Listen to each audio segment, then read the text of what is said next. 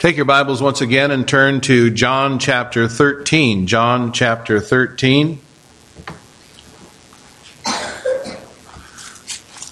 And we read uh, really uh, more than what we're going to cover this morning, but uh, I wanted to have uh, uh, the scripture read that in, covers this entire story. We're going to look at the first part of it today and then, the Lord willing, we'll look at the second half of it next Sunday.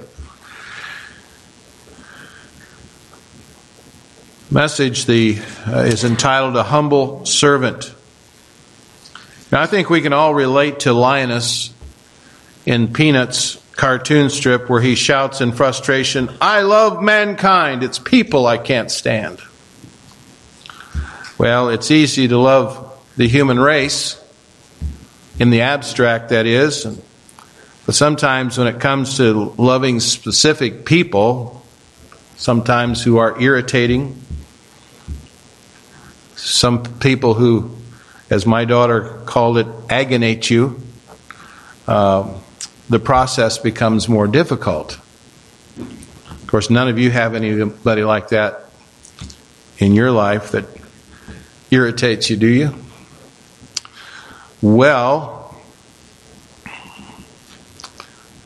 I once said, you know, the ministry is not so bad if it weren't for the people. But you know what? It, it's, it's not just the people, it's the preacher. And uh, sometimes uh, we need to realize we're all fallen sinners, and uh, we need the Lord Jesus Christ in our lives, and certainly uh, He can make the difference. But here in our text, in John chapter 13, we see the Lord Jesus loving men who didn't deserve it. Uh, Luke chapter 22 tells us that at the Lord's Supper, this was the Lord's Supper just after Jesus announced that one of them would betray him, the disciples got into a dispute about which of them was the greatest. For the reasons that we cannot know, John omits Jesus instituting the Lord's Supper during this Passover meal uh, in his gospel, but sometime during the service or the supper, Jesus got up and performed this task, which normally was the job of slaves. Since foot washing came before Jesus mentioned the betrayer, the dispute among the disciples about which of them was the greatest probably came after the graphic lesson they had just observed. Not only were the disciples bickering, but they knew that Judas was about to betray him, or Jesus knew that Judas was about to betray him, and Peter was about to deny him, and all the disciples were about to desert him. And all of these sins show us that the disciples did not deserve Jesus' love. And you and I don't deserve it either. Fact is, these disciples needed to have their dirty feet washed, and that pictures their need for a cleansing from sin, and we're just like them. We all have dirty feet that Jesus needs to wash. And in fact, the very reason Jesus came was to die in the place of dirty sinners so that they would be cleansed. And also his example of humility in washing the disciples' feet gives us a practical example of how we can love those who do not deserve it, even though he has loved us. And so our text here brings together these three themes Jesus' love for those who do not deserve it, the example of demonstrating his love through humble service, and our need to cleanse our sins. So, first of all, notice the reality of Christ's love. The reality of Christ's love. And we look here in verse 1 of chapter 13, and we notice here that John emphasizes through repetition Jesus' love for his own. Now, before the feast of the Passover, when Jesus knew that his hour was come, that he should not, that, that, he should depart out of this world unto the Father, having loved his own which were in the world, he loved them unto the end. Now, that last phrase there may seem a little bit ambiguous. It can mean that Jesus loved the disciples up to the end of his life, or it could mean that Jesus loved them totally or to the uttermost. And both of those things are certainly true. John's mention of the Passover draws attention to the fact that Jesus is our Passover lamb. Just as the Jews put the blood of the Passover lamb on their doorposts and the lintel to protect them from the angel of death, so Christ's blood, applied to our hearts by faith, protects us from the wrath of God. Now, the mention that Jesus knew that his hour had come reminds us that God had ordained the cross. This was God's plan. While sinful men who crucified Jesus were responsible for this terrible uh, deed, this thing that uh, we perhaps humanly can't really understand, but at the same time, the cross was predetermined by God. It was part of his plan. It didn't take Jesus by surprise.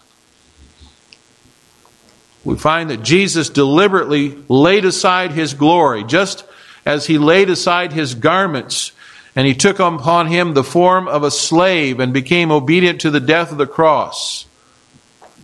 And then, after his resurrection from the dead, he returned to the Father in glory. But don't miss this point unless Jesus is your Passover lamb, unless you have applied the shed blood to your heart by faith, then you are under the curse of death, which means eternal separation from God. John also emphasizes that Jesus' disciples were in the world. Jesus was about to depart from this world, but the disciples were still in it. Later on, Jesus will pray in John chapter 17. He doesn't ask the Father to take these men out of the world. Uh, that would be the sphere of ministry that He has put them in, which He has sent them to. And this world is a sphere of ministry that God has sent each one of us to. But they were to be distinct from the world as you and I are and should be. But you know what? Walking in this world, we get our feet dirty, don't we? And so we need cleansing.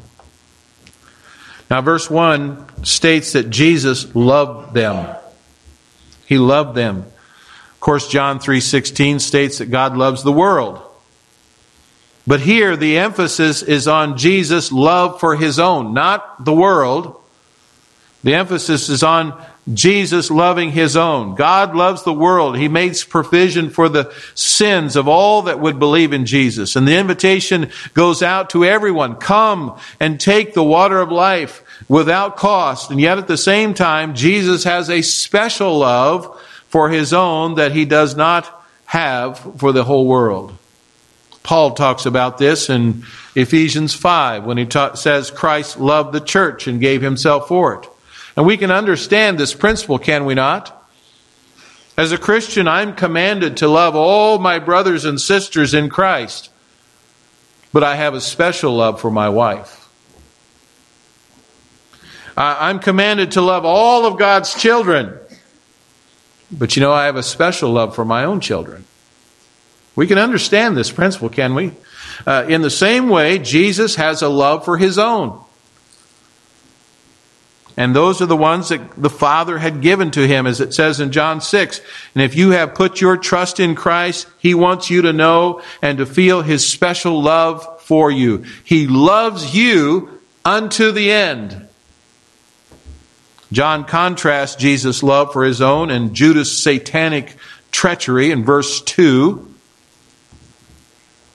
He says, and supper being ended, the devil, having now put into the heart of Judas Iscariot, Simon's son, to betray him. Jesus loved Judas even though he was not one of his own. And he washed Judas's feet. He washed Judas's feet before he went out to do, betray the Lord. And Jesus had known all along that Judas would betray him in fulfillment of scripture. And while Satan was the immediate force behind Judas's betrayal, yet at the same time, Judas was responsible for his awful sin. He rejected the love of Jesus, whereas the other disciples knew it personally. And so John wants to ask you and me this morning, in spite of being painfully aware that you don't deserve it, do you know the love of Christ as a reality in your life? Does His love humble you before the cross? Does His love cause you to hate sin? Does His love motivate you to serve others in love, even as He loved you? And if you're if you never experienced his love, then how will you respond to that love? But John doesn't just tell us about Jesus' love, he also shows us in a very dramatic, shocking way the reality of humble service. Again, we've heard that phrase or that saying, actions speak louder than words. And that certainly is true many times. Jesus' actions here show us both how he has loved us when we were unworthy of that love and how we can love others who may not be worthy of it. Verses 3 through 5 paint the picture here. Jesus, knowing that the Father had given all things into his hand and that he was come from God, went to God, and he riseth from supper and laid aside his garments and took a towel and girded himself. And after that he poured water into a basin and began to wash the disciples' feet and to wipe them with the towel wherewith he was girded. Jesus, knowing that the Father had given all things into his hands, had come from God and he was going to go back to God and he gets up from this supper. He sets aside his garments, takes a towel, he girds himself, and then he pours water into a basin and he begins to wash the disciples' feet and to wipe them with the towel with which he was girded. Now, by the first phrase there, John shows us Jesus' authority from all over heaven and earth. The Father hath given all things into his hands. The hands that control the universe, including the angelic hosts, humbly washed the dirty feet of 12 undeserving apostles. And to understand this, I think we need to know that washing someone's feet was the task of the lowest servants in that day. Friends did not wash their friends' feet. There are no examples in ancient literature of a superior washing the feet of an inferior.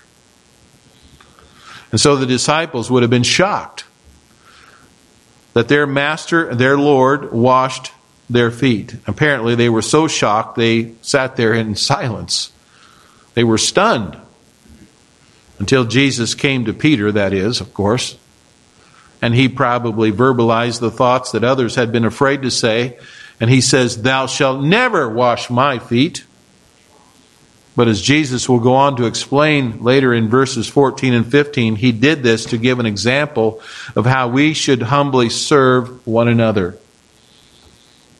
Now, this humility is seen here in at least four practical aspects. First of all, humility requires doing what needs to be done. Now, I've pastored small churches uh, uh, already, uh, and this is the largest church I've pastored. And I'm thankful for this church. I'm thankful for the for the people.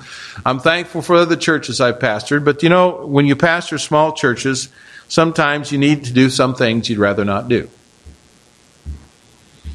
There are times I was the senior pastor, the assistant pastor, the music pastor, the youth pastor, the receptionist, the secretary, the janitor, the which included, by the way, cleaning bathrooms. Ugh, nobody likes to clean bathrooms. And I was the groundskeeper, all at the same time. Plus, in one church, I had all those responsibilities. I also had a full time job. Now, I'm not saying that to have, so you'd have pity on me. I'm just saying sometimes you do what you have to do. Thankfully, I've received help in these duties over the years, even from my own wife and my family.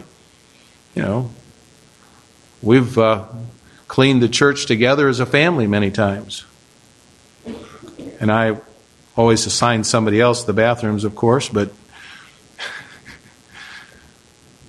welcome to the ministry. That's what the ministry is all about. Now, I'm not suggesting that a pastor's main role should be cleaning bathrooms or doing other jobs of service. You know, uh, as a pastor, we must d- devote ourselves to the ministry of the word, to shepherding the flock, and those that are gifted to serve should devote themselves to service. At the same time, never we never need to think of a task as beneath our dignity or calling. We're to be servants of Christ. Sometimes he asks us to clean bathrooms out of love for him. And I'm certainly glad for those in our church who are helping getting many of these things done so I can deserve more time uh, to study and ministry and to the needs of spiritual needs of, of people. Humility requires doing what needs to be done. Secondly, humility requires thinking of others disciples hadn't washed one another's feet because they were arguing about who was the greatest. And after pointing out that seeking dominance over one another is the way of the world, Jesus said to them, over in Luke chapter 22, but ye shall not be so, but he that is greatest among you, let him be as the younger, and he that is chief as he that doth serve. For whether he is great, whether is greater, he that sitteth at meat or he that serveth is not he that sitteth at meat, but I am among you as he that serveth. There were two women in the church at Philippi that had a dispute. Paul wrote to that church and said, Let nothing be done through strife or vainglory, but in lowliness of mind, let each esteem other better than themselves. Not, look not every man on his own things, but every man on, also on the things of others. And he went on to cite the example of Jesus, and uh, who willingly took the form of a servant, went to the cross for our sakes. And so many quarrels in churches and in our homes would evaporate if we would, with humility of mind, regard the other person as more important than ourselves. Now, related to this, humility requires getting your focus off yourself and I'm talking about not being focused on your rights or your needs, but focusing on the needs of other people. The eternal Son of God, to whom Father had given all things into his hand, who had come forth from God and was going back to God, as we see here in verse 3, Jesus certainly had the right for, uh, had the right uh, uh, viewpoint and focus for his disciples. He was going to wash their feet. And I'm sure his feet were as dirty as theirs. But he wasn't focused on his needs or his rights, but he was focusing on their needs. Uh, they not only needed their dirty feet washed, but they also needed a lesson in humble service. I think, again, many quarrels that we might have in a church or in our homes would stop before they started if we would take our eyes off of ourselves take our eyes off of our rights, our needs, instead of thinking about, instead, thinking about others' needs. A husband can say, you know, I've worked hard all day. I've put up with the hassles at work so I can provide for my family. Don't I have a right to have some peace and quiet when I come home at night? Maybe. But you know what? That's the wrong focus. It's the wrong focus. The wife might think, well, I've been changing diapers. I've been shopping for groceries with screaming kids. I've been cleaning up messes all over the house and I've been trying to get dinner in on time. Don't I have a right for a little time for myself? Maybe. But it's the wrong focus. You see, humble service requires getting your focus off of yourself and onto the needs of others. Humility requires getting your focus off yourself. And then, fourthly, humility requires receiving, not just giving. It's easy to serve or to give to those who need out of pride. Hey, look what I'm doing. I'm helping people. Peter's unwillingness at first to let Jesus serve him did not stem from humility. No, you're never going to wash my feet. That was pride. It wasn't humility. He, it embarrassed him to think that Jesus would wash his feet. And that implied that his feet were dirty. You know, nobody likes to admit. One wants to admit that their feet are dirty and they needed washing. Would have served Peter's pride much more if he had washed Jesus' feet, but Jesus explained that if he didn't wash Peter's feet, then he would have no part with him. I think many people are offended by the gospel and they don't see their need for it because they're proud of their good works. Hey, look and see what I've done. I don't need the gospel. i am doing pretty good on my own. I'm, I'm proud of what I do for others. Just think of all the things I've done for the church over the years. Just think of all the things I've done for my community over the years. Just look what all that I've done. Wrong focus. Wrong focus. Hey, I don't have dirty feet. Would embarrass them to admit that their feet were dirty and that Jesus needs to wash them. But to be right with God, you've got to recognize that your feet are filthy. And that's not taken care of by washing your own feet or washing by washing, but or washing uh, by washing others' feet. You only get right with God when you let Jesus wash your feet. So that leads us to a third theme here, and that is the reality of Christ cleansing your, your sins.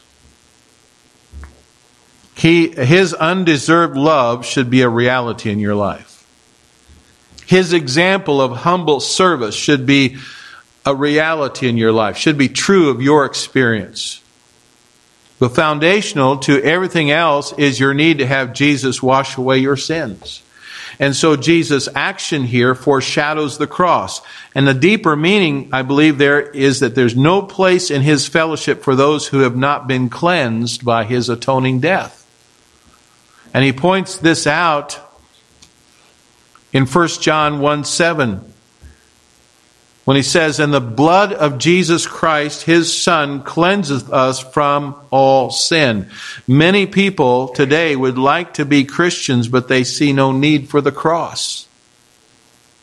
They are ready to admire Jesus' life and to praise the, uh, the sublimity of his moral teaching, but they cannot bring themselves to believe that Christ died for their sins and that without that death they would be lost in their sins. There are three reasons that we need Jesus Christ to cleanse our sins. Number one is because of who Jesus is.